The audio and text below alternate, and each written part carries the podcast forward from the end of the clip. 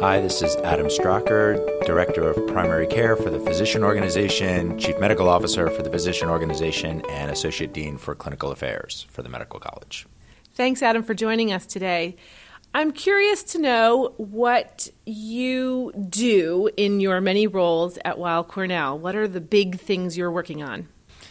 Okay, so I have a bunch of different roles, and so I will try to describe them in as much detail as I can. So, in primary care, so obviously I'm a practicing internist as part of the faculty, um, and I run the primary care division of the physician organization. So, I run seven ambulatory practices that are full time faculty practices of the organization, multi specialty internal medicine, pediatrics, and OBGYN.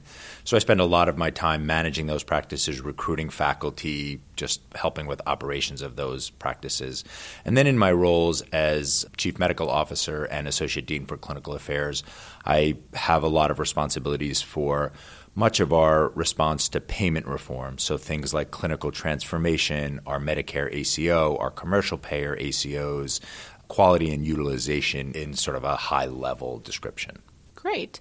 What are your biggest challenges in that role right now? What keeps you up at night? Well, there are many things that keep me up at night about the challenges going on right now in healthcare. Obviously, in those roles, it's partly retaining and recruiting fantastic faculty. So I think that's always a challenge, especially in our environment, as it has gotten more competitive, as our peer organizations in New York, especially, have also grown and recruited faculty and, and tried to grow their primary care practices specifically. In the other roles, obviously, all of the focus on cost and utilization and quality and competing with other organizations around those, I think are the big challenges for us. It's having the resources to be able to do it, it's being able to meet those quality metrics that may or may not always be perfect measures, but they're still things that we need to try to meet to be able to show to our payers and to be able to show to CMS. So I think those are just a lot of the challenges that we face. How long have you been at Cornell? Um, I'm I hate to think about it, but I started my residency here in 1990, so about 27 years. So. And what do you think is unique and wonderful about Weill Cornell in your experience? I think probably other people say this about their organizations, and it's probably cliched, but I, I do think that we really have a fantastic group of faculty, and I think we function very, very well together. I think for the most part, it, again, it, it's a cliche, but it does in a lot of ways feel like a, a big family. I, I do think that we interact very well with each other, and, and because we are just a physician led organization, but a, still a large size faculty, but with a great hospital partner. I think we just function really well together. And I think for the most part, people support each other and really do have each other's best interests at heart. Great. I'm going to ask you a, another question specifically because of your role in primary care. Actually, two questions. The first is Do you feel like primary care is right sized for our academic medical community, or is there a plan or a hope for growth in that area? It is definitely not right sized for our organization. I think almost everybody would agree with that. I think the areas where you might have some disagreement are as to what size we should be and how we get there. So there are definitely plans to increase the numbers, both in the primary care division and in the Department of Medicine and uh, Division of General Internal Medicine. But it's challenging because others are trying to establish their primary care groups, enlarge them because of population health and, and everything else that's going on in payment reform. But absolutely, the goal is to expand our primary care networks.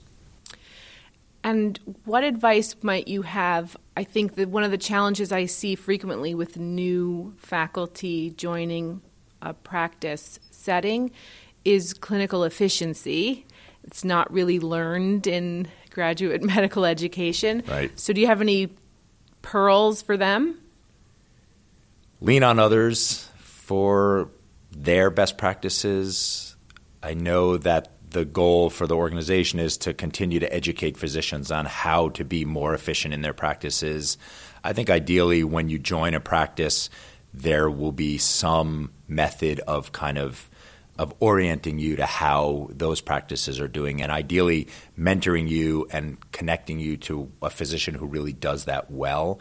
You know, everybody focuses on the electronic health record, and I, I think the the more you can learn from others on how to do that efficiently, the better your life will be. So, what are the key elements of your vision of the future for primary care and for the accountable care organization here at Weill Cornell Medicine?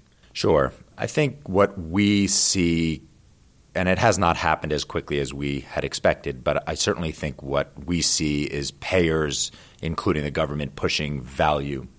So, understanding a lot more about how we're providing care, the variation in care that we are providing, and you know some of it may be acceptable variation, and some of it may be variation that we want to try to uh, reduce.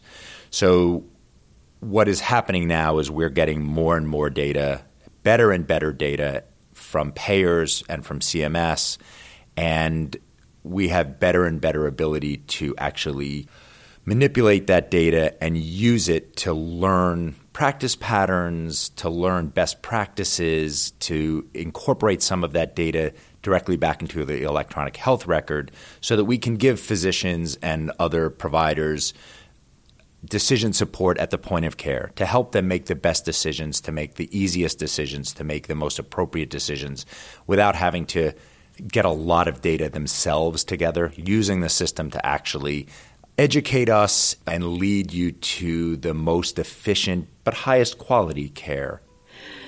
Thank you, Adam, for joining us. My pleasure. Thanks for inviting me to do this podcast.